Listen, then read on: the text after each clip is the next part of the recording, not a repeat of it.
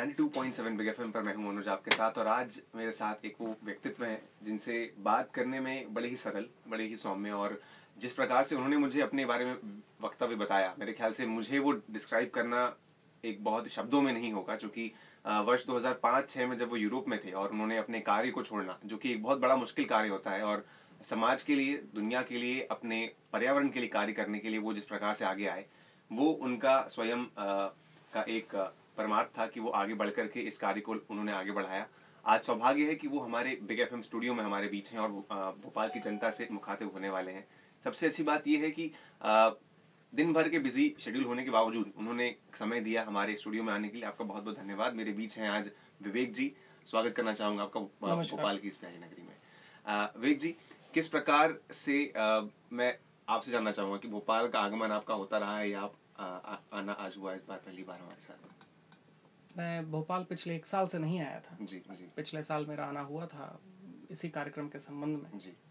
लेकिन मेरी जो जब मैं भारत में पढ़ा करता था तो जबलपुर से मेरे ढाई से तीन साल मैंने पढ़ाई की है। तो उस बीच में जबल जबलपुर से भोपाल पाँच छः बार मेरा पहले आना हुआ था। हाँ अभी इन दस सालों में पंद्रह सालों में इतना नहीं आ पाया। लेकिन हाँ भोपाल को थोड़ा बहुत जानता हूँ। जी। भोपाल के कल्चर के लिए बात करूँ या यहाँ की आबो हवा के बारे में बात करी जाए तो आपके अनुसार कैसा कल्चर और कैसे लोग या फिर पर्यावरण के हिसाब से? भाई भोपाल मस्तों का शहर है। मस्त लोग होते हैं यहाँ पर और पर्यावरण के लिए अगर हम देखें तो भोपाल एंसियंट ऐतिहासिक तौर पर भोपाल आज जो हमें भोपाल दिखता है या इसके आसपास जो सभ्यता थी हमारी भीमबेट का बहुत पास पड़ता है। भोपाल में बड़े बड़े तालाब हैं इतनी इतने इतने बड़े झील जिसे हम कहते हैं यहाँ के लिए। तो पर्यावरण के हिसाब से और चूँकि सतपुड़ा के बहुत पास हुआ करता था तो एक तरीके का यह एक सिविलाइजेशन का एक बेस था भोपाल। और आज भोपाल में हम देखें तो उनके सारे प्रतिबिंब रिफ्लेक्शन हमको दिखाई देते हैं। चाहे वो यहाँ का आदिवासी संग्रहालय हो म्यूज़ियम हो यहाँ का कल्चर हो जो कल्चर भोपाल में जिस तरीके से निभता है जो हमारे यहाँ कल्चरल प्रोग्राम्स होते हैं मेरे ख्याल से सेंट्रल इंडिया में भोपाल उसके लिए मशहूर है। जी। आ, कल्चर है सब कुछ रहा यहाँ पर। आ, जिस अनुसार से दुनिया बदलती गई है कल्चर बदलते गए हैं तो क्या ये बदलाव जो आप देखते हैं इस सृष्टि में या भोपाल शहर में आपके अनुसार जो कि आज का विषय जो हम आ, आ, आप आप यहाँ पर आए हैं चर्चा करने के लिए क्लाइमेट चेंज क्या इसने काफ़ी असर डाला? इस शहर की आबोहवा पर। बहुत असर डाला है और वो असर तो हमको भोपाल हो या देश के बाकी सारे शहर भी उनमें दिखाई देता है कि शहरों में रहते हैं तो हम इतना डायरेक्टली उसके साथ जुड़ नहीं पाते हैं, क्योंकि हमको दिखता नहीं, हमारी लाइफ स्टाइल बड़ी दूसरी है, सब कुछ हम नल खोलते हैं, पानी आ जाता है, दुकानों में जाते हैं, सब्ज़ी भाजी मिल जाती है। लेकिन केवल इस भोपाल की बात नहीं, पूरी दुनिया में जो आज की बदलती हुई आबो हवा है, उसका इम्पैक्ट है, उसका बहुत बड़ा प्रभाव है। और ये प्रभाव केवल जलवायु पर नहीं, हम जिस तरीके से अपना जीवन जीते हैं, उस पर भी है। जीवन जीने का तरीका अगर हम बात करें तो जैसे कि सबने एक ट्रेंड के अकॉर्डिंग खुद को चेंज करना शुरुआत कर दी और बदलते जा रहे हैं। एक स्मार्टफ़ोन की दुनिया आ गई है, जो कि मेरे ख्याल से एक ज़रूरत भी है दुनिया की। मगर इस ज़रूरत को किस तरीके से लोग अपने अनुसार अनुसरण करें कि वो ना तो स्मार्ट बनाने के साथ साथ दुनिया ना बदल दे इस क्लाइमेट चेंज का कुछ असर आपको लग रहा है कि इस पर होता है? असल में है कि क्लाइमेट चेंज जो एक विषय है जो। बदलती हुई हमारी जलवायु है जो बदलता हुआ पर्यावरण है और जहाँ पर्यावरण में जो आज इम्पैक्ट हो रहे हैं जो हमको दिखाई देंगे आने वाले हम उनसे सीधे रिलेटेड नहीं कर पाते अपने आप को। हाँ आज की इस बदलती हुई दुनिया में जिन जिन चीज़ों चाहे वो इलेक्ट्रिसिटी हो, चाहे वो बड़ी बड़ी इंडस्ट्रीज़ हों, हमारे भोजन उत्पादन के साधन हों, या बदलती हुई ज़िंदगी के लिए बड़े बड़े कंक्रीट के महल हों, इन सब का प्रभाव कहीं ना कहीं जलवायु के क्षेत्र में होता है। इस परिवर्तन जो आज पूरी दुनिया में, जिसे हम क्लाइमेट चेंज के नाम से जानते हैं, इन सब चीज़ों का एक कलेक्टिव असर होता है हमारी जलवायु पर। हाँ चूँकि हमारे सामने वो दिखाई नहीं देती, इसलिए हम उसे देख नहीं पाते हैं। अपने अनुसार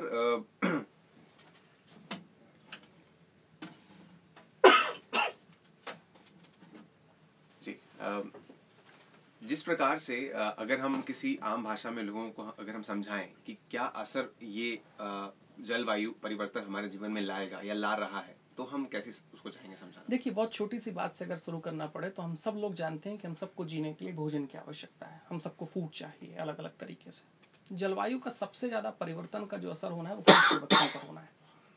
फ़ूड प्रोडक्शन पर होगा क्योंकि टेम्परेचर बढ़ेगा तो बहुत सारी क्रॉप्स ऐसी होंगी जो उग नहीं पाएँगी। उग नहीं पाएँगी। एक तरीके से ये भी हो सकता है कि कुछ क्रॉप ज़्यादा उगने लगे। लेकिन इसका अर्थ यही होगा कि भोजन की दुनिया में, किसानों की दुनिया में सबसे बड़ा प्रभाव इसका पड़ना है। हमारे लिए भोजन हमारा प्रभावित हो जाएगा। दूसरी चीज़ क्या होगी कि जो बदलता हुआ परिवेश है, जहाँ क्लाइमेट जो बदल रहा है, इसके इम्पैक्ट होंगे हमारे आबो हवा पर। आबो हवा पर जो हवा बहती है, उसमें कितनी गंदगी है, दूसरा इम्पैक्ट उस पर होगा। तीसरी चीज़ होगी कि जो पानी की बात है, क्योंकि क्लाइमेट चेंज एक ऐसा विषय हम समझते हैं केवल दुनिया गर्म हो जाएगी। लेकिन गर्म नहीं होगी, बल्कि उस गर्म होने से एक्सट्रीम क्लाइमेट आएँगे। बहुत ज़्यादा गर्मी आएगी, बहुत ज़्यादा ठंड आएगी, बड़ी विपत्ति वाली बारिश आएगी। क्लाइमेट चेंज एक और जो अभी का जो नया नया रिसर्च हो रहा है, उस रिसर्च में हमको दिखाई देता है कि क्लाइमेट चेंज केवल गर्म नहीं करेगा, बल्कि जो मौसम है, जो मौसम का हुआ करता था, पुराने लोग कहते थे कि अरे जून के समय में बारिश आ जाती तो पता चला जून की बारिश सितंबर में शिफ्ट हो जाएगी। ठंडी जो आनी है, दिसंबर में हो सकता है कि दिसंबर की ठंडी जनवरी, फरवरी तक भी ना पहुँचे। तो पूरी तरीके से जो वातावरण है, वातावरण शिफ्ट होने लगेगा। उसके इम्पैक्ट हमारे शरीर पर होंगे। अभी आपने देखा, इस साल आप अगर देखें तो पूरे देश में इस साल जो मेडिकल साइंस का आकलन है, इतने ज़्यादा डिसीज हुई इस कंट्री में। बहुत डिसीज हुई। डिसीज का जो रेशियो था, बुखार का वायरल फीवर्स का, जिसको लोग वायरल फीवर जनरल कह देते हैं, उसका रेशियो इस साल सबसे ज़्यादा पूरे इस कंट्री में रहा है और इस कंट्री में नहीं थ्रू आउट द एशिया रहा है। क्योंकि इस बार जिस तरीके की बारिश हुई, अभी भी साउथ में बारिश आई नहीं है, जबकि उनका ये मानसून का समय है, लेकिन बारिश नहीं आई। उसके इम्पैक्ट यहाँ की सर्दी पर हो रहा है। तो ये इम्पैक्ट होंगे जो लोगों को दिखाई देंगे, जो हमको दिखते भी हैं आजकल। इसी प्रकार से इसको बात करें तो मेरे ख्याल से अगर हम ये लोग बोलते हैं कई बार कि भाई इस बार अच्छा अच्छी बारिश हो रही है अच्छी ठंड पड़ रही है तो क्या ये संकेत उसी चीज़ के लिए हैं या फिर हम कहें कि नहीं अभी तो फ़िलहाल हमारे हाथ में कंट्रोल के लिए चीज़ें हैं? बहुत कुछ कंट्रोल किया जा सकता है। अगर हम लोग सब अवेयर हो जाएँ क्योंकि क्लाइमेट चेंज एक ऐसा विषय है जो केवल एक पॉलिटिकल विषय नहीं है। ये विषय केवल साइंटिस्ट का नहीं है। ये विषय हमारा कल्चरल है सोशल है इकोनॉमिकल है। तो अगर हम सब थोड़े थोड़े अवेयर हो गए तो हम क्लाइमेट चेंज के ऊपर बहुत बड़ा काम कर सकते हैं। यही तो पूरी दुनिया चाह रही है कि केवल साइंटिस्ट इसकी बात नहीं करें, केवल जो एक्सपर्ट है वो इसकी बात नहीं करें। हम सब मिलकर इसकी बात करें तो हम लोग छोटे छोटे जो काम करेंगे, वो बड़े काम बन जाएँगे। जी, बिल्कुल सही बात आपने कही, क्योंकि हर व्यक्ति का योगदान इसमें ज़रूरी है। तो अब जब बात यही निकली है कि हर व्यक्ति का योगदान सामने आए तो किस प्रकार से जो आम जनता जो हमें सुन रही है, जो कि अपने काम, काजी दुनिया में रहती है अपने कार्य करती रहती है, वो कैसे अपना योगदान इस विषय में दे सकती है? देखिए बहुत अच्छी बात है, सबसे छोटा योगदान अगर हम सब देना चाहें, वो तो हेल्थ के लिए भी बहुत अच्छा होगा और इस प्लानट के लिए भी बहुत अच्छा होगा। हम सब जानते हैं कि कार्बन डाइऑक्साइड एक ऐसी गैस है, जो क्लाइमेट चेंज के लिए सबसे बड़ा मतलब कहना चाहिए रोध बन रही है या वन ऑफ़ द बेस्ट कहना चाहिए गैस है क्लाइमेट चेंज की, जो उसको हेल्प कर रही है। हम सब की आदत हो चुकी है, हम सब दो मिनट भी पैदल नहीं चलते हैं। अगर हमको एक जगह से दूसरे जगह जाना है तो, तो अपनी मोटर बाइक उठाएँगे या कार उठाएँगे। ठीक है हम लोग ऐशो आराम में रहें अपनी लग्जरी में जिए। लेकिन अगर हम सब लोग एक बार दिन में सोच लें कि अपने छोटे छोटे कामों को करने के लिए जो बाइक से हो सकते हैं जो कार से हो सकते हैं अगर वहाँ पर हम कोशिश करें कि हम पाँच मिनट पैदल चल लें तो हमने एक एक्शन ले लिया। बिल्कुल। दूसरी बात होती है हम लोग सब बिजली जानते हैं बिजली हम सबके घर पे इलेक्ट्रिसिटी है। हमको हम ये भी जानते हैं कि पूरे कंट्री में जो सबसे ज़्यादा बिजली का जो प्रोडक्शन होता है, वो कोल के जो कहना चाहिए, जो कोल निकलता है, उनसे जो प्लांट है, वहाँ से होता है कोल पावर जो प्लांट है। अगर हम लोग कोशिश करें कि बिजली बचाएँ तो उतने कम कोल जलेगा। तो अगर थोड़ी थोड़ी बिजली अगर हम लोग बचाने लगते हैं तो हम लोग क्लाइमेट चेंज के लिए अपना हाथ देने लगते हैं। ये दो छोटी ऐसी बातें हैं जो एक एक बच्चा, बूढ़ा, जवान सब कर सकता है। हमको उसके लिए कोई बहुत बड़ी कोई बहुत बड़ा साइंटिस्ट नहीं बनना है। और ये हेल्थ के लिए भी अच्छी है नेशन के लिए भी अच्छी है। बिल्कुल तो रॉकेट साइंस नहीं लगा करके भी हम अपनी आम जनता भी इसमें कार्य कर सकती है। एक ऑल्टरनेट अगर हम कहते हैं इस बिजली का तो हम देखते हैं सनलाइट का यूज़ करना। तो क्या सनलाइट भी इस जलवायु से होती है प्रभावित? देखिए क्या होता है कि सूरज जो है आ, हम जानते हैं कि मतलब बच्चे बच्चे जानते हैं कि भाई जब सूरज की किरणें आती हैं तो किरणें रुकती हैं क्योंकि यहाँ पर कार्बन डाइऑक्साइड की कुछ मात्रा थी, जो कि 19 1900 तक 300 ppm जो साइंटिस्ट कहते हैं उसके हिसाब से थी। अभी वो पिछले 100 साल में 100 ppm और बढ़ चुकी है। ऑफ़ कोर्स सनलाइट क्या होगा? इंटेंसिटी उसकी फ़र्क पड़ जाएगा। हम लोग कोशिश करें। आपने एक बहुत अच्छा विषय निकाला है, आपने सूरज की बात की है, मैंने बिजली की थोड़े समय पहले बात की थी। अगर हम लोग सब कोशिश करना शुरू करें कि अपने घरों पर, अपने जो बड़े बड़े हमारे सोसाइटीज़ बनी हुई अगर उन सोसाइटीज़ पर हम लोग सोलर हीट का उपयोग करना शुरू करें। तो जिस बिजली को लेकर इतना बड़ा विषय पूरी दुनिया में आज जो आपको पता नहीं, मैं बात कहना चाहूँगा, अपने व्यूअर्स थोड़ा जो सुनने वाले हैं उसको जाने, कि पूरी दुनिया में एक बात चल रही है कि भारत और चाइना, ये दो ऐसे मुल्क हैं जो अपनी कार्बन को जो ये आज निकाल रहे हैं, उसको कम कर रहे हैं। पूरी दुनिया इसके पीछे पड़ी हुई है और भारत का एक गतिरोध भी है। भारत कहता है कि नहीं, हमको इंडस्ट्रियलाइजेशन करना है तो हम इन चीज़ों को कम नहीं कर सकते। लेकिन इंडस्ट्रियलाइजेशन में भी जो बिजली जाती है, उससे ज़्यादा बिजली हमारे घरों पर आती है। अगर हम सब लोग थोड़ा थोड़ा सोलर हीट का उपयोग करने लगे, अपनी सोसाइटीज़ में करने लगे, पानी गर्म करने के लिए करने लगे तो इससे क्या होगा कि जो थर्मल पावर को जो आज बन रही है, जिसके लिए कोल लगता है, वो कोल उतना कम लगने लगेगा। तो जो हमारा एक जो पॉलिटिकल या नेशनल लीडरशिप है, उसको मदद मिलेगी पूरी दुनिया में इस क्लाइमेट चेंज के बारे में बात करने के लिए। जी, बिल्कुल। तो मतलब ये ऑल्टरनेटिव भी आपने बहुत अच्छे बताया कि किस प्रकार से एक आम जन इसमें सहभागिता कर सकता है। एक बहुत ही नए तरीका मैंने आज आपके थ्रू जाना देखा है कि कल्चर को हम जोड़ रहे हैं with climate change with Vihaan के इस सपोर्ट की वजह से। तो इसके लिए अब एक मैं आपका क्या है कि क्लाइमेट चेंज एक ऐसा विषय है जो मैंने आपको कहा कि इट्स नॉट ओनली केवल ये साइंटिफिक नहीं है और साइंटिफिक डिस्कशन से इसको आगे भी निकलना चाहिए। ये विषय हमारे कल्चर का है ये इकोनॉमिकल विषय है कल्चर का विषय है। और जब तक कल्चर असल में अगर हम लोग सब देखें हमारा कल्चर है क्या तो कल्चर वो है जो एक कोलेट्रल है हम पूरे समाज में एज एन इंडिविजुअल क्या सोचते हैं, क्या करते हैं, क्या देखना चाहते हैं, हमारे ड्रीम्स क्या हैं, हमारी इमेजिनेशंस क्या हैं? अगर उन इमेजिनेशंस में, उन ड्रीम्स में, उन एक्शंस में और हमारे डायलॉग्स में अगर क्लाइमेट चेंज एक विषय बनकर आएगा तो होगा क्या कि एक इंडिया से एक ऐसा कल्चर निकलेगा जहाँ पर क्लाइमेट चेंज और क्लाइमेट से जुड़ी बातें सबसे पहले होंगी। और ऐसा नहीं है कि हमको आज दोबारा इसको करना है। इस देश में जब ये देश अपने गहरे गौरव में था। उस समय पर क्लाइमेट की बात सबसे पहले की जाती थी। एक बहुत बड़ा, बहुत अच्छा श्लोक है संस्कृत में। उस श्लोक में कहते हैं, धरती माता को लेकर कहा जाता है कि, माँ, तेरे जो कपड़े हैं वो समुद्र है। माँ, तेरे जो पर्वत हैं, जो जंगल हैं, ये तेरा शरीर है। और आप विष्णु की पत्नी हैं, आपको मैं प्रणाम करता हूँ। और मैं आपकी इस धरा पर पैर रख रहा हूँ, मुझे माफ़ करिए। ये संस्कृत के श्लोक रहे जब बहुत, आज भी बहुत सारे लोग जब अपने बिस्तर से उठते हैं तो धरती माँ को प्रणाम करते हैं। इसी श्लोक का एक शब्द लेते हुए, कि शमस शव्य धर्मा।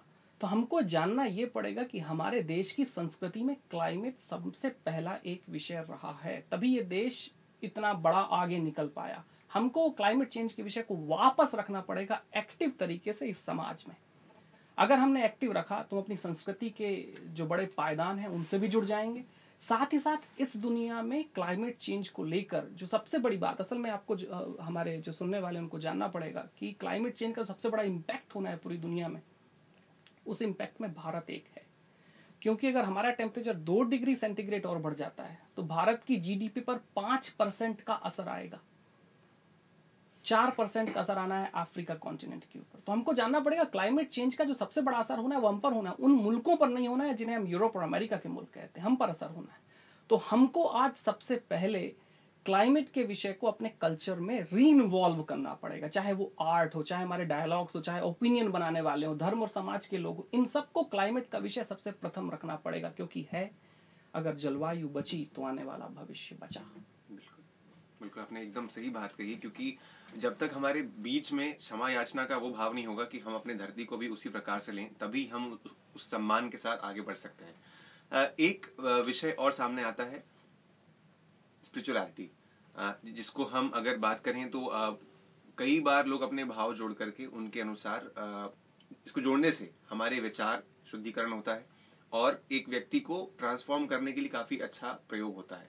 इस इस विषय पर मैं आपसे थोड़ा सा विचार जानना चाहूँगा। मैं स्पिरिचुअलिटी को भी आज जो कि आज का विषय क्लाइमेट है मैं उससे लेता हुआ जोड़ता हूँ क्योंकि सुनने वाले उसमें सुन रहे हैं कि असल में इस देश की जो अध्यात्म रहा है मैं पंथों की बात नहीं कर रहा अध्यात्म spirituality actually the essence of all the religions that's a spirituality कि अध्यात्म जो है वो सारे पंथों का जो एसेंस है जो ताकत है वो अध्यात्म है।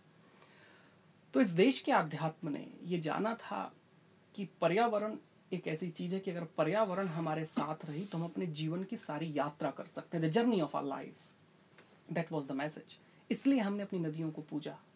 इसलिए हमने सूरज को पूजा। इसलिए हमने पेड़, पत्ते, जानवर सबको पूजा। यहाँ कोई ऐसी चीज़ ही नहीं बची जिसको हमने पूजा नहीं। इसलिए पूजा क्योंकि इनके साथ ही हमारा जीवन है, इनके साथ ही हमारी यात्रा है। और इस दुनिया में मज़ेदार घटना यह है कि भारत की चूँकि खोज लंबी रही। तो इस देश से निकले हुए जितने पंथ रहे उन्होंने नेचर को उतना ज़्यादा अपने करीब देखा। हमको वापस स्पिरिचुअलिटी की दुनिया में, क्योंकि हम लोग समझते हैं कि स्पिरिचुअल होना यानी कि लाइफ से अलूफ हो जाना। और मैं कहता हूँ स्पिरिचुअल वो होता है, वो जो ज़िंदगी के साथ लगातार जीता है, जो ज़िंदगी को लगातार जीता है, और ज़िंदगी को जीता है यानी कि अपने आस पास की सारी चीज़ों को भी बराबर ध्यान से रखता है। तो आज के समय हमको जानना पड़ेगा कि हम लोग हो सकता है सवेरे उठ के सूरज जी की उपासना कर ले रहे हो हो सकता है कि हम बड़ की प्रार्थना कर ले रहे हो हो सकता है कि हम नदियों में जाकर आचवन कर ले रहे हैं। लेकिन जानना यह पड़ेगा कि इनका जल आचवन के लिए आने वाली जनरेशन तक कैसा बचा रहे। हमारे आने वाले बच्चे कैसे बढ़ के पेड़ को वापस अपने आँगन में देख पाए। इसके लिए हमको प्रयास करना पड़ेगा, केवल पूजा की बात नहीं है, केवल श्रद्धा और आस्था की बात नहीं है।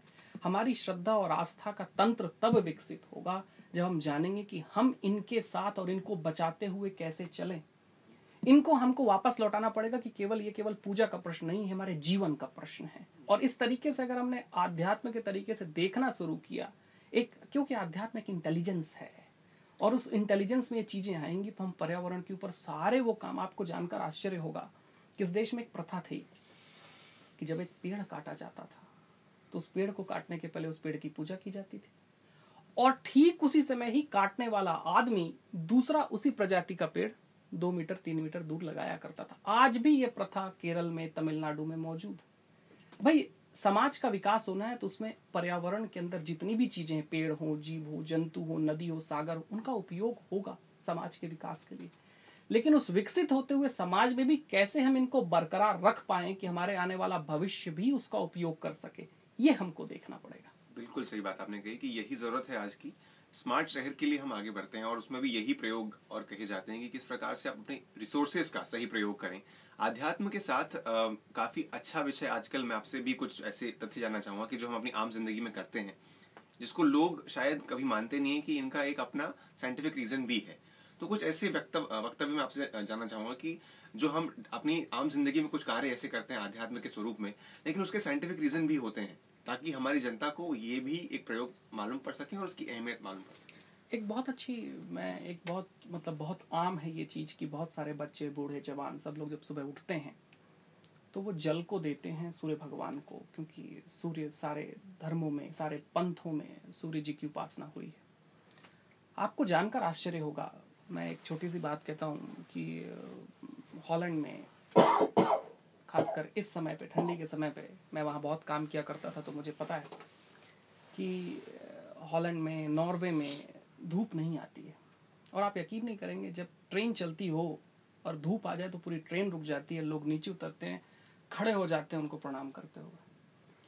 भले उनका प्रणाम उतना आध्यात्मिक नहीं होता, लेकिन अगर आपको जानकर आश्चर्य होगा कि एक महीने तक सूरज न निकले तो हम सब डिप्रेशन में चले जाएँ। सूरज का बहुत बड़ा नाता हमारे मेंटल हमारी मानसिक स्थिति से कि हम कैसे होते हैं। आज से दस वर्षों पहले यूएलसी एक विश्वविद्यालय है अमेरिका का। उन्होंने एक रिसर्च की थी कि सूरज और हमारी आँखों का क्या संबंध है, सूरज और हमारे माइंडसेट का क्या संबंध है। उनको जानकर आश्चर्य तो उन्होंने सौ लोगों के, करीबन सौ लोगों के साथ ये छह महीने की रिसर्च की। तो उन्होंने जाना, जो लोग सुबह उठकर सूर्य को देखते हैं, पाँच सेकंड दस सेकंड बीस सेकंड पच्चीस सेकंड और उसके साथ मौन होते हैं उन लोगों का intelligence I Q presence of mind general लोगों से थोड़ा ज़्यादा होता है, क्योंकि सूरज की किरणें हम पर प्रवेश करती हैं। आपने देखा होगा बहुत सारे लोग जल डालते हैं। जल के तो बहुत सारे बहुत सारे लोग बताते हैं कि आप जल डालते हैं, उनका एंगल होता है, वो हमारी आँखों की रोशनी को ठीक रखते हैं। एक और बात इसके मैं बीच में लाऊँगा जो अभी बस मेरे दिमाग पर आई। कि एक बहुत बड़ी प्रथा है कि हम लोग अपने घरों पर या जब पवित्र नदियों के पास जाते हैं तो उनका आचमन के लिए हम जल लेते हैं या वहाँ पर हम स्नान करते हैं। इसका एक हम वैज्ञानिक, चूँकि हम सब वैज्ञानिक जानना चाहते हैं, आपको जानकर आश्चर्य होगा कि दुनिया की जो विभिन्न नदियाँ हैं जिनको इस देश ने पूजा, आज उनकी स्थिति क्या है? हम, हमको, हम परिचय है कि आज हम एक संघर्ष पर हैं, लेकिन हमको जानना पड़ेगा कि अभी अभी मैं कुछ दिन पहले माँ नर्मदा जी की यात्रा पे था तो वहीं का एग्ज़ाम्पल लेता हूँ कि माँ नर्मदा जी जहाँ से निकलती हैं वहाँ पर इतनी सारी जड़ी बूटी शाल के जंगल होते थे कि उसमें स्नान करने के बाद आपको कभी स्किन की जो एलर्जी होती है पीचामून के द्वारा वो कभी आपको हो नहीं सकती। ये नर्मदा जी का जल करता है। तो ये दो छोटी बातें मैंने कही क्योंकि समय कम है इस तरीके से ऐसी हज़ारों चीज़ें हैं जो इस देश के आध्यात्म मौन होना साइलेंस होना। आपको जानकर आश्चर्य होगा कि आजकल जब बड़ी बड़ी बोर्ड मीटिंगें होती हैं तो सबसे पहले लोग मौन होते हैं कि let let's be quiet for a while कि अगर हम सब शांत हो चुके हैं तो हम लोग फोकस कर पाएँगे। हमारे यहाँ मौन होने की प्रथा भोजन के पहले रही है, मौन होने की प्रथा सोने के पहले रही है, मौन होने की प्रथा हर एक उस कार्य में रही है जहाँ पर हम जिसको पवित्र मानते हैं, क्योंकि हम पूरे जीवन को पवित्र मानते तो आज के खासकर यूथ के लिए मेरी चीज़ें कि हम लोग यूथ कई बार ऐसा सोचता है कि बहुत सारी चीज़ें यू नो ये सब कहना चाहिए कि बैकवर्ड लोगों की निशानियाँ हैं। और मैं आज के यूथ को कहना चाहता हूँ कि जिन्हें हम बैकवर्ड समझते हैं आज उन्हीं चीज़ों के पीछे पूरा यूरोप और अमेरिका और सारे विकसित राष्ट्र क्योंकि उनको उन्होंने खोज कर ली। हम खोजना नहीं चाहते कि इनके रीजन क्या है। स्पिरिचुअलिटी एक ऐसी चीज़ है जहाँ पर रीजनिंग एक समय पर आकर खत्म हो जाती है लेकिन इसकी शुरुआत रीजनिंग से ही होती है। हम खोजे तो सही कि ये चीज़ें हमारे पूर्वज करते क्यों रहे हैं? और अगर लगे कि इनमें कोई भी गलत बात थी just discard it but first one should search पहले हम खोजें तो सही। बिल्कुल, आपका जो ये, यही बात मैं आगे लेकर आने वाला था कि हम जिस देश में रहे हैं, उसकी संस्कृति अपने आप में बड़ी डाइवर्स रही है और उसका उपयोग अब पूरी दुनिया करना चाहती है, उसको अपनाना चाहती है, बल्कि उसके राइट्स लेना चाहती है कि ये हमारे द्वारा करी गई चीज़ है आप इसे हमें दीजिए। इस चीज़ को समझना मेरे ख्याल से अब बहुत बड़ा एक भारत देश के लिए यहाँ के लोगों के लिए युवाओं के लिए बड़ा ज़रूरी होगा कि वो समझ जाए इस बात को कि हाँ अब ये हमें इसको समझने की ज़रूरत है। इस पर आपके विचार में अच्छा मैं बल्कि एक एक इसमें मैं ऐड करना चाहूँगा कि सहेजने की बात नहीं हमको असल में ये सब चीज़ें अपने साथ रखनी इसलिए क्योंकि आज अगर हमने रखी तो कल ये पूरे विश्व को मिल पाएँगी क्योंकि आज सभ्यताओं को जाने में बहुत लंबा समय नहीं लगता। है इस देश की संस्कृति की विशालता रही है। उस विशालता में बहुत सारी चीज़ें ऐसी हमारे सामने आई, जो बहुत सालों में ऐसा हुआ कि हम उसको सोचने लगे कि ये बैकवर्ड है, ठीक नहीं है, ये नहीं है। मैं आपको एक छोटा सा देता हूँ। बहुत कॉमन एग्ज़ाम्पल है कि हमारे यहाँ एक प्रथा रही है खासकर भोजन में, कि जब भोजन बनता है तो भोजन की शुद्धि को लेकर। और सारे पंथों में भोजन की शुद्धि का एक आकलन है। शुद्धि का मतलब ये है कि हम कैसे भोजन करते हैं। अभी जस्ट छः महीने पहले एक इसराइल में एक ग्रुप आया है जो ये समझता है कि अगर हमारा, हमने फ़ूड अगर सही तरीके से लिया है तो हमारा पूरा दिन, हमारी पूरी शाम, हमारा पूरा लाइफ अच्छी हो सकती है। वो ग्रुप कुछ नहीं करता इसराइल में। वो जेरूसलम में बैठता है, वो तलवीब में बैठता है। और वो बैठकर केवल शांत और मौन होकर और अपनी प्रार्थनाएँ करके क्योंकि जीविश लोग हैं तो जीविश प्रार्थना करते हैं। प्रार्थना करके भोजन करते हैं। इसके ऊपर एक डॉक्टर ने पूरी रिसर्च की कि इनकी बॉडी माइंड में क्या होता है। तो एक बहुत बड़ी फिलोसफी इस देश से निकली थी श्री ने वो फिलोसफी दी थी बॉडी सेल्फ कॉन्शियसनेस की। उन्होंने पाया कि जो लोग अपने भोजन को सात्विक तरीके से, सात्विक अर्थ ये है कि बिल्कुल मौन, साधारण होकर, भोजन के साथ जुड़कर करते हैं। उनके जब एग्जामिनेशन हुए, उनको जब बोर्ड में एंट्री मिली, जब वो आर्मी नेवी में गए जहाँ जहाँ गए, देखा कि ये लोग जो भोजन के साथ बहुत पवित्र तरीके से बैठते हैं, वो ज़्यादा सक्सेसफुल होते हैं। ये हमारी रिसर्च थी। मेरा कहना यह कि इस देश की संस्कृति में ऐसी लाखों चीज़ें, उसको करने के लिए दिनों का समय चाहिए, जो इस देश की संस्कृति में रही हैं। मेरा सोचना यह कि इस संस्कृति के जो आईने रहे हैं, आज के यूथ को, आज के लोगों को जो साइंटिफिक समझना चाहते हैं रैशनल होना चाहते हैं be rational be scientific but search कि क्या है उसके अंदर? और सर्च करते करते लगे कि नहीं, इनका कोई अर्थ नहीं है। Discard it but first search actually first search it and then you have to take your action Vivek ji, आपसे जुड़ना बहुत ही अच्छा विषय है और मतलब आपसे बात करते रहूँ तो एक समुद्र में डुबकी लगाने जैसा होगा। एक साथ समय अनुसार भी अभी ये, क्योंकि आपका भी जो दिनचर्या है काफ़ी व्यस्त होगी। किस प्रकार अगर लोग आपसे जुड़ना चाहें तो कैसे जुड़ सकते हैं? मेरे से जुड़ना चाहें तो बहुत सारे सोशल प्लेटफॉर्म पे मैं हूँ। मैं अक्सर मेरे कुछ लाइव प्रोग्राम यूट्यूब पे होते रहते हैं वहाँ पर भी लोग जुड़ सकते हैं और वेबसाइट में बिल्कुल आप विवेक जीज डॉट कॉम है वहाँ पर आकर वो अपने संदेश छोड़ सकते हैं और लगातार मिल सकते हैं। सुनने वालों को बहुत बहुत नमस्कार और मेरा प्रणाम और बिग एफएम को बहुत बहुत बधाई कि ऐसे कार्यक्रम वो अपने रेडियो में लेकर आ रहे जी। जाने से पहले बस एक संदेश चाहूँगा हमारी भोपाल की जनता के लिए आपके ओर से। जीवन बहुत बड़ा है और बहुत विशाल है। इस बड़े और विशाल जीवन में हम अपने आप को कितना बड़ा और विशाल बना सकते हैं, उस पर निर्धारित करता है कि ये देश, ये राष्ट्र, ये वर्ल्ड जाएगा कहाँ। तो इस बड़े और विशाल जीवन में स्वयं को रोज बड़ा बनाते रहें और बड़ा बनाने के लिए जानिएगा, एक चीज़ ज़रूरी है कि हम लोग रोज जीवन में कुछ नया करते रहें। जब तक हम नया कर रहे हैं, तब तक हम क्रिएटिव हैं। Because being creative it means being close to divine तो डिवाइन रहिए क्रिएटिव रहिए।